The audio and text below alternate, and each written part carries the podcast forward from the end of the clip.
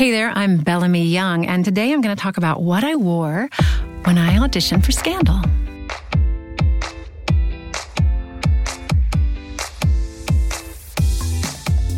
Welcome to What I Wore When, a production of Glamour and iHeartRadio.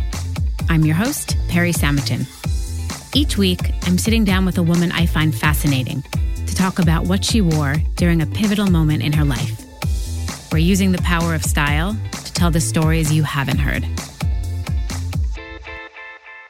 The reason I was excited to talk to actress Bellamy Young wasn't because I watched all seven seasons of Scandal, but because I saw her on Broadway in 1997 playing a prostitute in The Life, a little known musical I was obsessed with as a teenager. Throughout our time together, I found Bellamy to be the ideal conversationalist chatty, unguarded, and very, very funny. This week, she explains what she wore when she auditioned to play Mellie Grant on Scandal. She had a clear vision of how she wanted to look in her audition. And as I learned, even celebrities shop at Zara. She also told me about how she dressed on her most recent first date, what she learned working with women like Kerry Washington and Shonda Rhimes, and about her ridiculously robust body of work, including her most recent series, Prodigal Son, on Fox.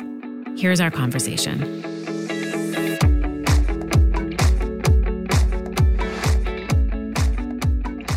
Want to start by asking you what we ask everyone. Um, what are you wearing right now? Today, I am actually, thanks to Katie Riley, who's our amazing costume designer on Prodigal Son, the show I'm doing for Fox, I am wearing an outfit that is Jessica's. So I'm wearing, I think it's a joie top, and I think it's theory pants and some um, Jimmy Choos, you know, down on the footsies. It's very. Um, grown up, put together. Exactly, but still a little joyful. Yeah, right? it's fun. Yeah, it's a little yeah, sexy. Yeah, yeah, you know, it's all right. It's a press day. The podcast is called What I Wore When. Hmm. And so today you're going to be talking about what you wore when you auditioned for Scandal. Hmm. And the reason this is notable is because you've said in the past that you normally don't buy clothes for auditions, but in this case, you did. Is that right? You Did. I So did. tell me, tell me everything. Well, it's notable also because I am not a big shopper. I'm not good at it. So it's like twice a year, very strategic things that I dream about or things that I need. And, uh, and for auditions, um, I was I always been historically pretty circumscribed, but I read this part and there wasn't a lot on the page for Mellie because she was a tiny little part. I was just getting hired the day before I would work. Um, two lines in the pilot, you know, hopefully it would recur. Had no idea it would turn into what it turned into. Um, but Tony Goldwyn had directed me in A Dirty Sexy Money a couple of years before. And so I just thought to myself, who is the partner for Tony Goldwyn? Like that's sort of like all I had to go on because the mm, language was so thin. And I just had a very specific vision. I had like, you know, a blue, a nice blue sort of upscale work shirt sort of blue. And I, but I wanted clam diggers and I wanted a scarf and I wanted pearls. Preppy. And I, and I wanted to do a, like an updo, a French twist. And, um, and I didn't have any of that because that's not who I am. And so I did. I went out the night before. I went to the Grove in LA and went until I found, you know, people who cut pants for girls with heart shaped bodies and or hourglass shaped bodies. And uh, and I found everything. And it's I, I, when I look back over my life, you know, of waking up and getting dressed in the morning, it is a pivotal outfit because it really did change my life. Do you remember what stores you went in? Oh, everything at the Grove. Every, everything. But I know the pants came from Zara. I think the scarf came from Anthropologie. I had a vineyard feel, Vineyard, like yep. Martha's Vineyard kind of thing. You know, I'd uh, coming right from walking on the beach and then hosting a dinner party kind of thing. You know, at ease in both worlds, pretending to be comfortable in parenting, but also like ready to be appropriate at any moment. And it turned out that Mellie had a more West Coast bent eventually, but um, her roots were still East Coast. and you got the part. I did. I Did you know did. you were going to get the part? No, it was, you know, four girls in me that I always would see all the time at everything. And everybody is just as talented as the next person. And we would have all been happy for each other, especially because it was a tiny thing and work the next day. And who knows? But my stars, am I happy that it turned into what it turned into and that it was me that got to go on the ride. Was it one audition or was it Yeah. several? It was one. It was one. I worked the next day. One outfit. Yeah, one outfit. Some notes from Shonda, and then off you go. you were in an episode of Grey's Anatomy. I was in two? the spinoff, The spin-off. of um, Private Practice, so it was an embedded two-hour Grey's Anatomy. So you knew Shonda from that, I assume, or yeah, ish? I was on the radar. were you eager to work with her? Oh, I remember when I watched uh, Grey's when Grey's first came on the air. It it changed television. It looked like the world I lived in, and that sadly at that point was a great departure from what I was watching on television, what we all could see. Um, and the writing was so alive and electric and human and. I just couldn't believe it. I wasn't thinking shrewdly about, you know, business models at that point. I wasn't like, that's a right. I'm not, I'm not the most like markedly ambitious human. So I was like, that's a person I want to work for. But, um, but I did appreciate the quality of the work and the honesty. And so, uh, even when she tells a heightened story, she still just hooks your heart because she really knows people. And yeah, so reading the script for Scandal was, it was then called, um, oh my God, damage control. And I knew Kerry was going to be the lead and I knew Tony was in it. And it was just filling up with such great actors that there was no way it couldn't be. Well, Shonda always said she wanted it to be her West Wing. And I think she probably got her wish. I feel like the pop culture pervasiveness of hmm. Scandal has been tremendous. I mean, as someone who has dipped in and out of that show, honestly, I feel like I know everything about it just because every time I would sort of go on the internet, there was always something about it. I agree. I agree. It was incredible and important for Kerry to be at the forefront, and we couldn't have been any luckier because she was the best number one you could ever have. And number one always just sets the tone for everyone's experience on set and off. Um, but also, you know, Lyn Paolo, our costume designer on the show, she changed the conversation in a big way just through the look of it. And not just Olivia Pope. Everybody was very specific and very alive. So it was it was lovely. And then Washington was so welcoming to us. Um, the Obama administration was already something Kerry was a part of. And so it was truly surreal to get to be in DC and be so welcomed and so a part of things. Um, yeah, it was an amazing time. So, for people that don't know, explain the character that you played in Scandal. I played Tony Goldwyn's wife, and so I was being cheated on in the pilot. I was the first lady of these United States, and uh, I eventually divorced him, had my own Senate seat, and then became president of the United States. And Olivia, with whom he had cheated on me, was my chief of staff. Tony Goldwyn is somebody I just feel like I have to mention this because I feel like, and I will, this is a hot take, I will say this his performance in Ghost is the greatest cinematic villain since I think Scar and the Lion King. That's my stance on Tony Goldwyn. And I was like kind of scared to watch Scandal because he always had, I just feel like that character in Ghost was so impactful for me. That character in Ghost was so impactful for me. was it informed every man I wanted to date subsequently. So that tells you a little something about me. Oh I was my like, God. I was so like, I thought he was so hot in Ghost. It's He just terrible. He was. was so evil, though. He was hot and evil. I mean, that was true evil. But I swear, he's like a teddy bear. He is the sweetest human being Well, alive. then every time I've seen him since in interviews or read profiles, I'm like, he seems like the nicest. guy. the nicest guy. Like, you can't even believe. There are no words. So I was reading up on some past interviews that you've done talking about Mellie, and one thing that I read, you said that she's a woman who isn't afraid to take up space, mm-hmm. and I find that really interesting. And I'm wondering what if you can, what does that mean? Define like define that. I think it was defined for me by living in a matriarchy for those seven years. It was very instructive um, to breathe air that included my thoughts. Do you know, like as a woman, usually in a business situation, um, you are reduced to your uh, physical type, your your facial structure, um, what you bring to the table in terms of your sexuality, or you're the mother. So um, it was remarkable, Shonda, from the very jump told all of us, you know, if you lose weight, if you gain weight, like I hired who you are, so don't go changing. And we were like, huh? That's amazing. Amazing. And, uh, rare, I bet. In your industry. Unbelievable. Uh, uh, uh, yeah, singular at that point. I hope increasingly the norm. But she also said, um, if I have to write you a sex scene, I'm going to write you a sex scene because that's how the story goes. People have sex, but I'll write you in a parka. You know, whatever you're comfortable with, I'll make it happen.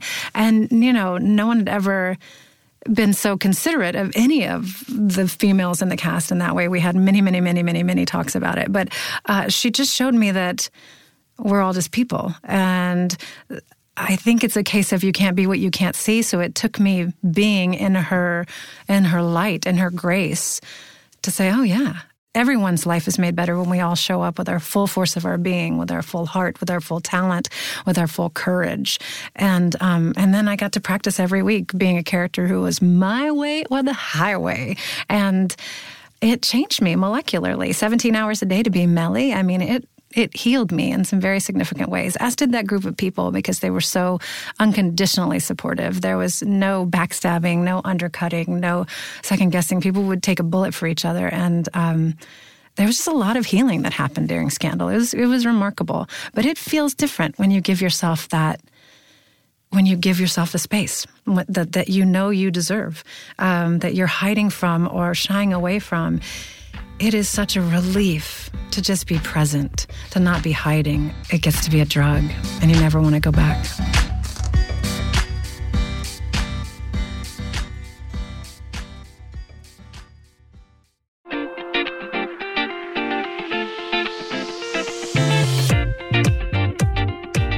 You mentioned Lyn Paolo, yeah. costume designer. I read something funny the other day. I read an older article that somebody said Mellie and Olivia are two examples of women that are depicted in Washington that are completely not like women in Washington fashion wise. Like so much better dressed, so much more fashion forward. And I thought that was funny because I mean, obviously, your two characters did dress impeccably on the show, but you in particular, or Mellie in particular, really did embody to me that political wife look that slowly evolved into something a little bit more powerful. Were you involved in the clothing? Did you ever get to jump in with suggestions about what you should wear? Well, first of all, Lyn tells an incredible, like you could watch the show with the sound off and the color story alone is breathtaking. Yes. Like you'll get the emotional impact of everything just in her color story, which used to drive her crazy because Shonda's final draft is her final edit. So some, sometimes she wildly restructures and Lyn like, no, why is that orange in the first act?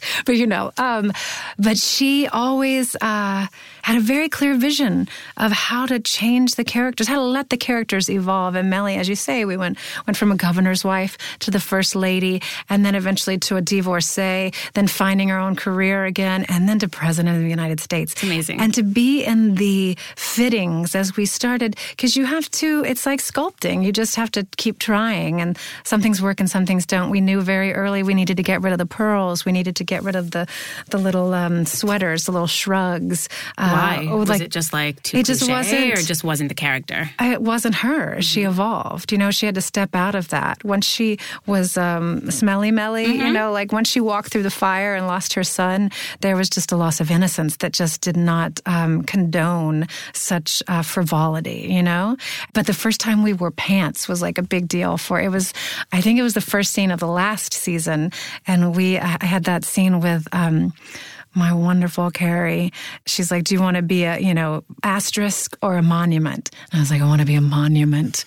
And we wore pants. And it just felt monumental. It really, really did. Did you keep anything? I did. They let us What? buy things. So, Oh, you know, what? I actually bought that outfit. I bought The pants outfit? Yeah, yeah, yeah. With these gorgeous black pants, this red. Oh God, I'm terrible with the names. I don't. I bought a gorgeous green um, Yves Saint Laurent um, skirt suit. Um, and a beautiful theory, like pinstripe suit with pants. And I was like, oh, I'll audition in that. I'll have to get another job. Do you feel like you'll really wear those things again, or are they just mementos that you're going to I'm- cherish forever? Yeah, I'm really Yeah. glad to have them. And I have that gorgeous smelly melly robe. So you mentioned smelly melly. Do you want to Yeah. clarify? I know what it is, but why don't you clarify what that is? Because just in case, I mean, I think, and what's before you do, what's so funny is when I was when I was researching you, there were so many articles on the internet right now, just being like. Bring back Smelly Melly. Give like people are obsessed with that period of of Mellie's development. But why don't you explain what it is? Well, Smelly Melly was a phase that Mellie went through when she lost her son. Her son Jerry died, and it just she was no longer able to support the artifice that her life um, entailed. So she just gave it all up. She took off the pearls, she took off the dresses, she just walked around the White House in sweats and Uggs and yesterday's underwear. And she had this gorgeous kimono that she didn't give up because she still, you know, wanted to be fabulous, a little bit fabulous. But she just could see through the lies. And I think that's why people love her is she just didn't play the game anymore. And she would just call people on their BS constantly. And there was a freedom. She was drunk all the time and just quipping and amazing eating fried chicken on the balcony and just free. And she'd always been so pinned in that I think it was just a joyful release for everyone to get to watch her even in this horrible sorrow, grief is often represented so narrowly, especially a woman's grief. You know, there's a particular kind of crying you're supposed to do if someone dies. And I think it was also freeing for people to see that grief takes so many forms and is a very personal thing and it can be biting and it can be ugly and it can be hilarious and it can be drunken and it can be, you know, it can just be so much. And so I think it also held space for so many other people who have grieved in other ways. I know I am one of those people. Um, so I think it was relief in that way too.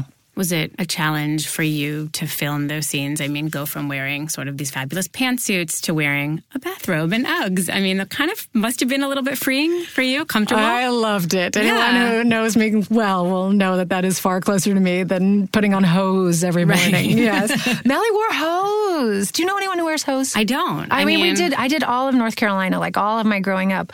But um, and I, I think that that's still a staple of many people's lives. Um, but I had just hadn't even seen a pair of hose in so long, no, and that was restrictive in very specific ways as well. Although I guess if someone, I mean, I guess if someone just said out of nowhere, like, "Who wears hose?" I would say politicians, politicians, politicians wives. No, senators. I think it was absolutely appropriate, and they do make things fall better, like you know, with certain things. So, right. Like I can't wear Spanx. I'm not a Spanx wearing human. It sends such negative messages to my brain. Mm-hmm. Um, I like I could never act if my thighs were encased like that. It's not. I can't do it, but I can see how you know hosiery is helpful. But I was just like, wow, this is a different thing. I'm glad to be out of my hose for a minute. How do you describe your style if you're not working and you're either you know running around the city or going mm. out at night or mm. doing date night? Like, what do you do? Like, how do you dress? What do you like to wear? I am an intensely pragmatic human. So I want to look pretty, but I want to be comfortable. I never want to sacrifice comfort. And that always starts at my shoes. Like I need to I need to walk. I need to be able to, you know, do five miles if there's like some fun thing to, you know, walk up to the park and take a boat out on the river. I want to be able to have adventures. So I, I need to start with a cute, comfortable shoe. And then after that, it's usually black. It's usually monochromatic. I hope it's forward leaning, um, maybe a little menswear. Um, I, I stay over there. I'm not pink. I'm not glitters. I'm not ruffles. Yeah. Do you like to shop? I really don't. And that's one of the great gifts of this job, like getting to be an actor, is I wake up, clothe my naked body, go to work, and someone someone else who's really wonderful dresses me in a way that tells a story.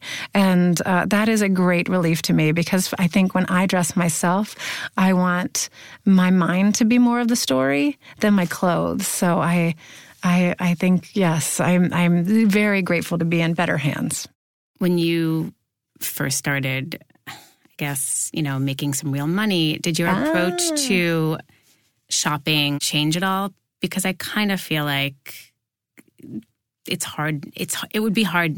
I I to me it would be hard not to change my mindset. You know what I mean? Like, yeah, yeah, yeah, yeah. You're successful. You have money. Where you like, fuck it, I'm gonna go out and buy, you know, a five thousand dollar bag or something like that that isn't what I do, especially because I pay a stylist. You know, you pay per look and you keep nothing. So I have a lot of like, I'm making it rain, but mm-hmm. it's all going out the door and I don't get to keep anything. So I have like dipped in on like the real real and at Decades in LA, which is a beautiful vintage shop. But, um, I don't know. Maybe I will. Maybe I will get there. Maybe I'll walk in. I wished I'm so sad that Alexander McQueen died. He was my favorite, like one of my favorite geniuses ever in any arena, and I am sad that I do not own anything. Have you ever worn any? Yes. Oh God, yes. Oh yes. And I, you just, you know, oh, they take it off you, and you, you could just fight them off. But oh, I love it so much, and It's it feels. I mean, it's so it's so beautiful and feminine. transformative. It's transformative. What but it's you- not just feminine. It's it's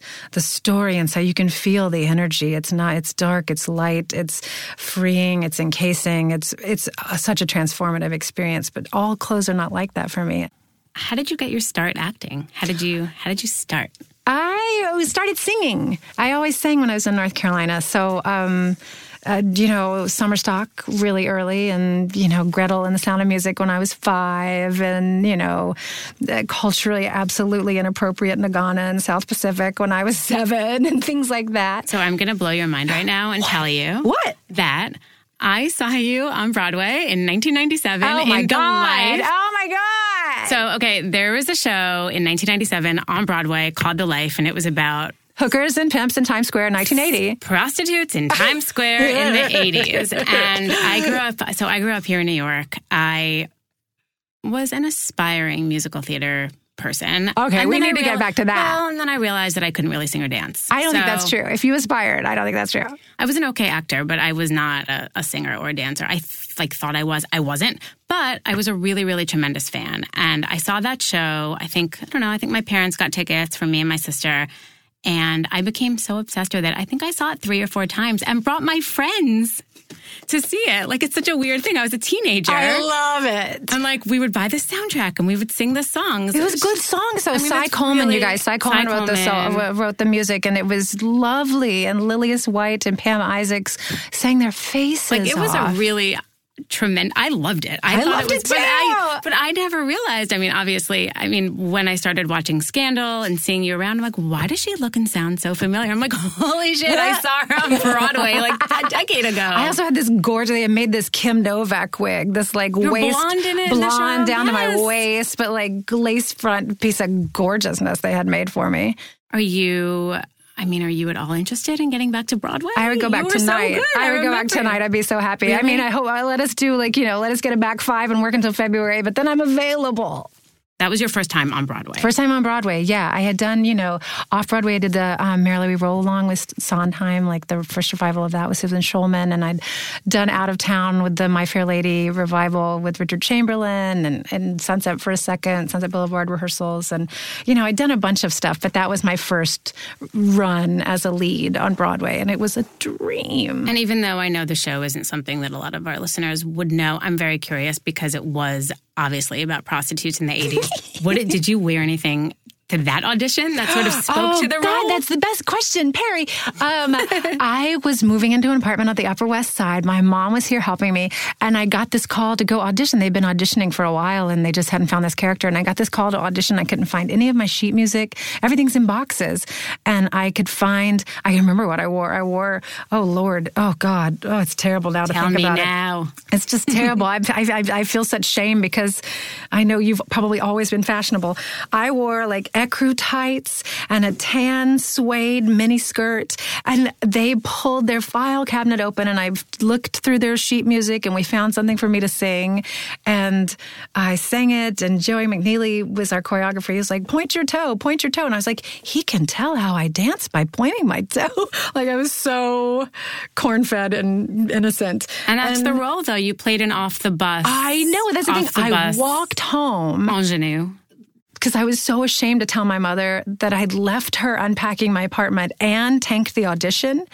And by the time I got home, they called and gave me the part. That's amazing. Oh my God, it was the best. I can't believe you're so nice to ask me about that. I haven't thought about that in, gosh, mm, 20 years. Yeah, I feel like that was fortuitous because I was like, I have to talk to somebody about this. It's so crazy. So then from there, how did you break into television?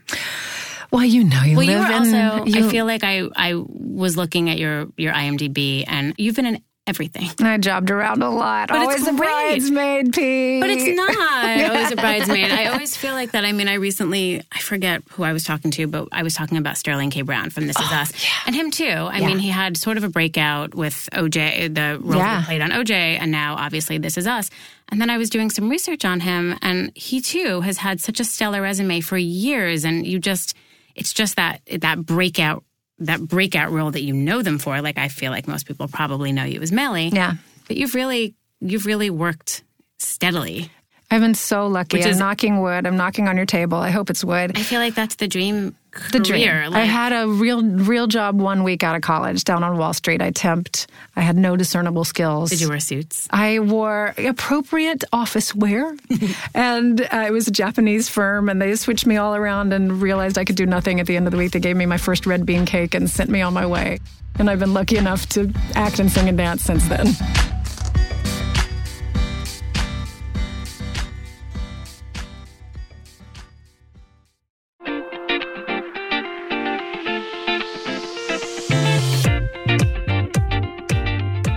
How did you dress? I'm curious. You were talking a little bit about growing up. How did you how did you dress when you were young? Like as a kid, as a teenager? Like what was your style? Well, you know I'm Southern, so they do the baby pageants in the South. I love you. If if everyone could have seen Perry's face just then, it was the best. Wait, what is a baby pageant? They put like their not a sh- children in like, pageants. Like baby baby? Well, yes, there are plenty. I didn't start until I was five in 1975 with the bicentennial pageant. goodness. so my mama would make all these outfits, and um, until I was old enough to say, because I, am the least competitive person, except with myself. I'm really hard on myself, but I, I just want not. I want everybody to feel good about themselves, and I don't need to win or be right. Um, so I finally told my mom that I didn't enjoy the competing, but the whole social structure is already in place, right? So I would go and MC. So I'd be like, Scarlett is wearing an eyelet dress with a fuchsia cummerbund. And like, then I'd sing Climb Every Mountain while they like tallied the votes. And like, it was a lot. And then I was so pretty in pink in high school. I could like sew myself anything. And, you know, I made my prom dress and like You all it? of that. Oh, yeah. I used to be good at, uh, well, the most recent one was white. Most recent. um, uh, like I made my debutante dress. Like, yeah, yeah, yeah, yeah. I was a You're maker. a debutante. you know, so you know, we have we have hobbies in the South, Southern. Southern. Truly Southern. Yes. Um, all right. I want to talk about your new show. Okay, please. Tell me everything. Prodigal Son. Who do you play? I play Jessica Whitley. My husband. We get to go back and forth in time in the show. In 1998, I'm married to Martin to uh, Michael Sheen, uh, who plays Martin Whitley, and he, come to find out, is a terrible or wonderful, from your point of view, serial killer. He's killed at least 23 people that we know of. And on the night that we meet this family, he's being carted off to jail, and our nine-year-old son and our six-year-old daughter are there, and. Um, in the present day, it's sort of uh, a show that's asking, what if your father were Hannibal Lecter? And our son has grown up to be a profiler trying to atone for the sins of his father. And I'm on the Upper East Side just trying to make it to the day, sitting beside Mrs. Madoff and the Sacklers. And, you know, like just, you know, and uh, he's out there trying to save the world. So it's, it's so creepy and so funny. It's, I love it so much, Perry. An article I read today described your character as, quote, an elegant, waspy New Yorker who wields sarcasm like a samurai sword. Okay, that to me means amazing fashion. That just translates to Oh, fashion. Like I'm picturing waspy, like you said, Upper East Side, sarcastic. What what are the clothes like? What Lots of leather, because you know, in as much as I've been a vegan since 1988 and an animal lover, Jessica likes her animals on the plate, on the wall, on her shoulders, that kind of thing. You know, she very circumspect. are you okay with that? Um, yeah, it, yes, I don't love it. It's wearing leather always makes me think of Silence of the Lambs. He was making a human suit, um, but Jessica loves it and she looks great. So it's like leather and trenches and stilettos. We have some the, the most unforgiving Louboutins that are, you know. This is the prettiest thing I've ever ever seen in my life. So it's just it's all big jewelry and just I saw Jessica Lange receive a Women in Film award once, and um, the whole her whole speech. It was so striking because she couldn't stop sort of rubbing herself. It was so like autoerotic, and I sort of feel like that's where Jessica lives. She's just sort of like liquid and cutting, but delicious, and always you know cocktail in hand, pill under the tongue. Naturally. Martini in hand. yes. Love it. She sounds amazing. um, so I want to ask you about previously we'd spoken and you mentioned an outfit um, that I'm curious about. You mentioned what you wore um, on the first date that you went on Yeah. with your partner, your boyfriend. Yeah. Boyfriend, partner, yeah. however yeah. you choose to say Whatever. it. It's all right. I Your- say your sweetheart, man, your dude. but you're allowed to Your you say whatever you want. Um, so he, Pedro Segundo, right? Yep. He's a percussionist? He Is that right? So how long have you guys been dating? A little over two years now. I'm interested in why you feel like that was sort of something pivotal or something worth mentioning, like what you choose and why was that? Well, first of all, a lot of my life has been framed by death. So there were a lot of, you know, things I could remember to wear to funerals or graduations. And I just thought, well, that's, well, let's not live there. But I also was a very late bloomer in terms of uh, both a sense of self and a sense of fashion. So I feel like, um, uh, and a lot of it also is a product, I guess, of um, knowing you're safe with someone and in a group or how, in the world. But um, it was the first night that I sort of was like, hey, I feel sexy, but I feel strong. I feel understated, but present. Um, oh, I feel like myself. And what were you wearing? I was wearing um, a cute little shorts, uh, black halter back um, romper, and a, a fabulous uh, blazer that I'd gotten at Decades, and these slingbacks that I gotten at Barney's, black suede pinup slingbacks, and some like big gold jewelry, but loose, sort of Laurel Canyony, you know, not too, not too rumors, but you know, like you know, kind of present, and. Um, yeah, I'm usually uh, pretty body conscious, and I just was in a good place that day, that night, that time, and uh, and it was nice to walk with confidence in the world. I'm so lucky to be an actor because you get to live like a thousand lifetimes in one lifetime, right? And clothes are such a tool for transformation.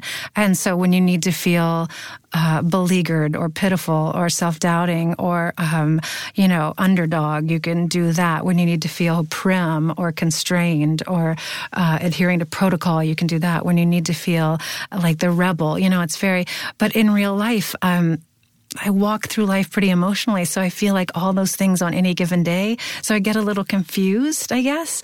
Um, so when I hit on outfits that sort of feel simple but strong and still let me be, um, and let my sexuality be present, uh, I, I feel lucky and lean onto them. I really lean in.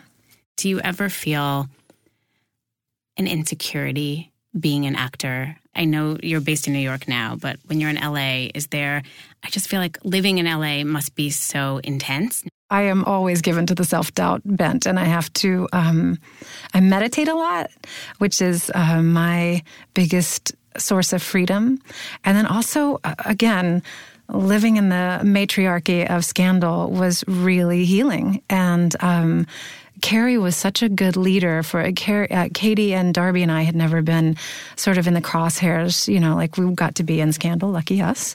Um, but she was so helpful guiding us um, incrementally as we were able to receive it. You know, you can't learn what you, until you're ready, but just leading us baby steps along, how to do an interview, how to, you know, find a stylist, how to stand on the carpet, like little tiny things. And she has a whole persona that is red carpet Kerry, and she doesn't take that on as her personal personhood. Um, that's a thing she does. It's a performance, just like it's a character, like any other character she gets hired to play. And even framing it like that was because it's so fun. Like nowadays, gender's so fluid, and it's so fun to watch the construct, how people interpret it. Um, you know, uh, in, in, in such a wide arena of humanity, and that is exciting for me. Like the story, like telling a story through clothes, makeup, hair, and all of that. But um, yeah, LA is a particularly hard town. I'm so grateful to be in New York. I always, it's always felt like my heart's home, but it always, I have always made sense to myself here.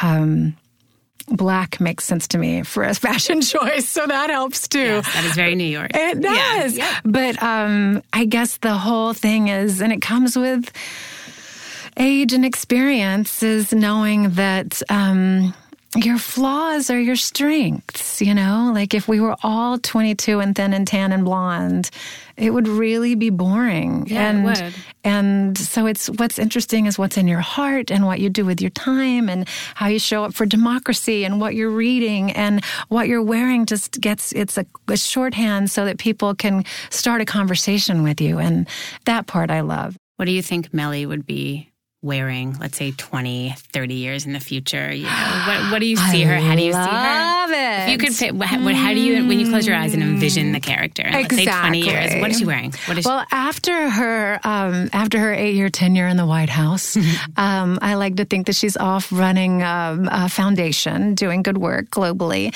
And um, I, I like to think of her as somewhere between sort of a later day Audrey Hepburn when she was doing her UNICEF work and sort of Jane Goodall. So I think it's monochromatic and a little Eileen Fisher, but bespoke. And, um, and the textiles are uh, glorious. I'm picturing a nice safari jacket oh, with right? a belt. It's so, it's so. Wide leg pants.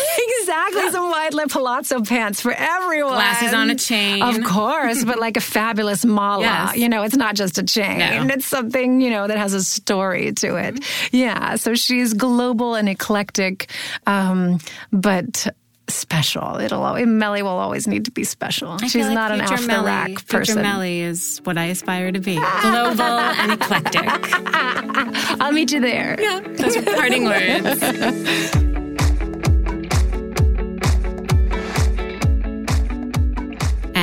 want to do a quick speed round. Okay, oh, First thing that comes to your mind, just say, okay, what's the last thing that you bought? Doesn't have to be clothes, just the last thing that you. Oat milk.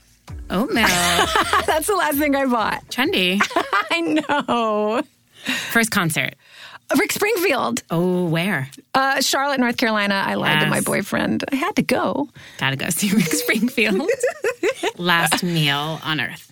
Last meal on earth. Good guacamole, good chips, great bourbon. That's all I need. What's your favorite TV show of all time? Of all time. First, right now, Succession. Yes. And maybe it will be of all time. But I have to say, I remember watching the OG Twilight Zone with my dad when I was little, and I still tune in now. And those episodes blow my mind. Like when Burgess Meredith like steps on his glasses at the end of the, he has all the time in the world to read, and then he steps on his glasses. Like there was always a twist. It was such good storytelling. My favorite sitcom of all time is Frasier, and you were on Frasier. I didn't realize that until recently that you were. I, I remember you as the woman in the dry cleaner who had um, spray paint on her jacket. I did. Kelsey Grammer comes in. It's a great episode. It was. It was Had to fun. share. I mean, that's the best Thanks, show girl. ever. um, and then, lastly, I'm curious, what era do you identify with fashion wise? 70s. Yes.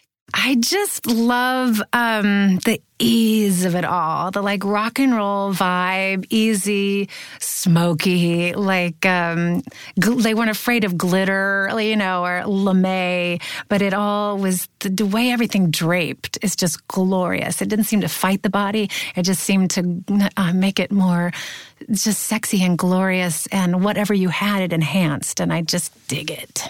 Thank you so much, Bellamy, for coming you. on and talking about your new show, Scandal, fashion, everything. Um, thank you again. Thank you. I'm going to see you on Broadway. See you on Broadway.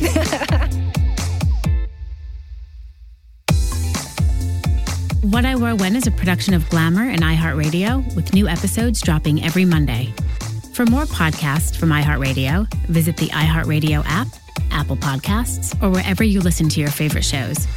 I'm your host, Glamour Digital Director Perrie Samotin. Follow me on Instagram at Perrie Samotin. P E R R I E S A M O T I N. Our executive producer is Ali Perry, and our producers are Glamour's Kim Fasaro and iHeart's JJ Posway. What I Wore When is engineered by Emily Marinoff and Derek Clements. Special thanks to Julie Shen and Deanna Buckman at Conde Nast. For more information on today's episode, go to glamour.com slash what I wore when.